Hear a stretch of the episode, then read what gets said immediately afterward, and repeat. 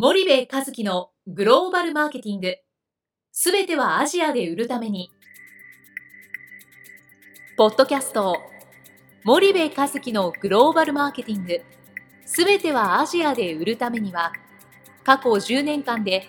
1000社以上の海外展開の支援を行った森部和樹が、グローバルマーケティングをわかりやすく解説します。グローバルマーケティングとは、世界のニーズに応えて利益を上げること。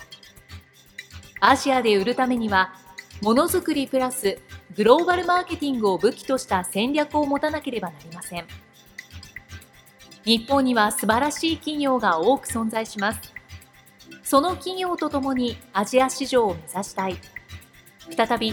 ジャパンアズナンバーワンと呼ばれる時代を作りたい。森部和樹は、そんな思いを持ちながらこの番組を皆様にお届けいたします。皆さんこんにちは。弊社より配信中の動画番組のご案内です。弊社ではスパイダーチャンネルという無料動画番組を配信しております。この動画番組は日本企業の海外販売チャンネル構築のノウハウを無料でお届けする番組です。またグローバルビジネスに関するさまざまな情報もお伝えしています。毎週火曜日金曜日の週2回配信。iTunes 内ポッドキャストにてご覧いただけます。iTunes にて番組タイトル名スパイダーチャンネル。大文字で SPYDERCHANNEL と検索ください。自動で最新動画がお手元に届く購読手続きが行えます。ぜひご覧ください。こんにちはナビゲーターの東忠夫です。こんにちは森部和樹です。じゃあ森部さんあのまあ前回の続きで、はい、まあ事業部制度がまあ日本は強すぎて、はい、まあ海外事業部はすべての事業部に横串をさして、はい、本来だったら総合メーカーなんかは小売と交渉すべきなんでしょうけど、はい、その横串となるべき海外事業部もしくはリージョナルの串がなかなか事業部には刺さりにくいというお話だったと思うんですけど、ちょっとその辺をもう少し分かりやすくお伺いできればと思うんですが。まあ、基本的に日本企業なんで、うん、えー、この1億2700万人の日本の市場が最も重要視されて今までこう来てるわけですよね。はいはい、でその中で創業期の事業部があって、うん。うん、で新しい事業を生んで2つ目の事業部ができて3つ目の事業部ができてって、こういう過程を戦後70年かけて日本の企業が成長していってます。はいでそうするとその絶対的に日本市場だしその日本市場で収益を上げてきた事業部っていうのが絶対的な存在としてありますと。でアメリカやヨーロッパの市場っていうのはねもう早くから先進国の一大市場として取り組みをしてきてで今ここに来てアジアだと、はい、でそういう中でそのなかなかこう事業部単体でバラバラでね行くよりも、その一体となって、えーいった方が効率がいい、うん、まあ、小売への交渉力ということで今回フォーカスしてるけども、はい、何をやるにもそうですよね、うんうんうん、ただその事業部の影響力が強すぎて、はい、なかなかグローバルで不利に回ってしまっている、で欧米の先進的なグローバル企業っていうのはその効率的な仕組みを非常に重要視するので仕組みが非常に効率的で、えー効率的にその事業部の壁を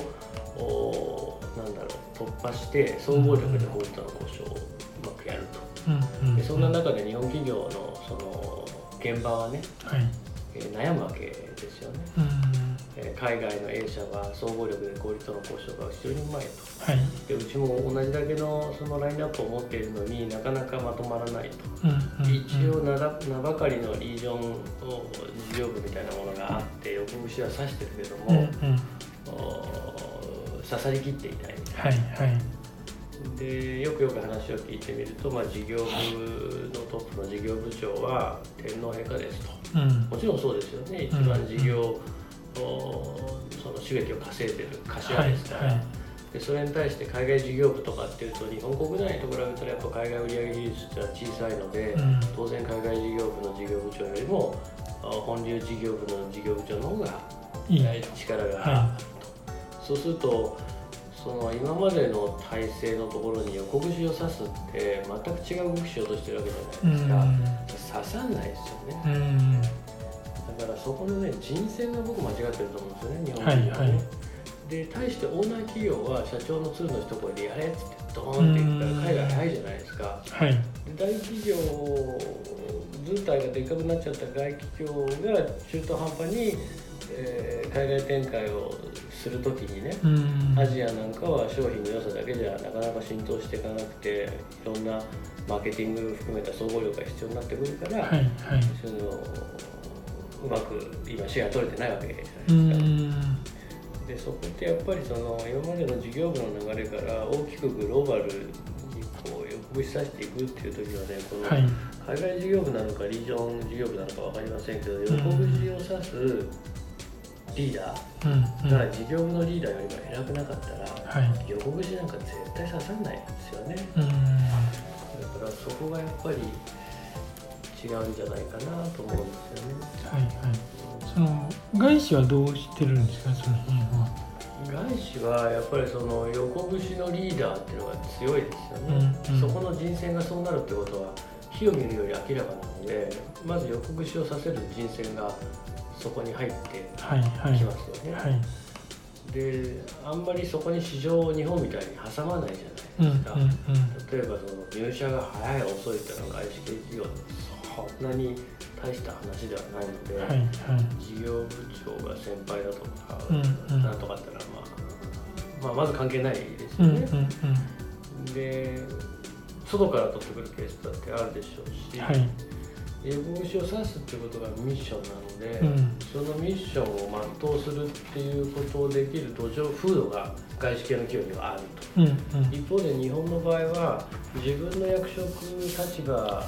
で、えー、置かれているミッション以上に、うん、いかにうまくやっていくか、はい、強調するかっていうことの方が重要視される組織じゃないですか。うんなので摩擦よりも強調っていうことになるので、うん、そんな風土の組織でね横串なんかって絶対刺さないので、うんうん、まあ外資とは違う、はい、っていうことだと思うんですよね。はい、はい、なるほどじゃあちょっとその辺の、まあ、組織的な構造も結構ボトルネックになってくると思います。うん、わかりました。はい、じゃあ森部さんありがとうございました。はい、ありがとうございました。本日のポッドキャストはいかがでしたか？番組では森部和樹への質問をお待ちしております。ご質問は podcast アットマーク spydergrp.com ポッドキャストアットマーク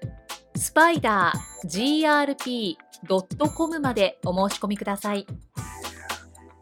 たくさんのご質問をお待ちしております。それではまた次回お目にかかりましょう。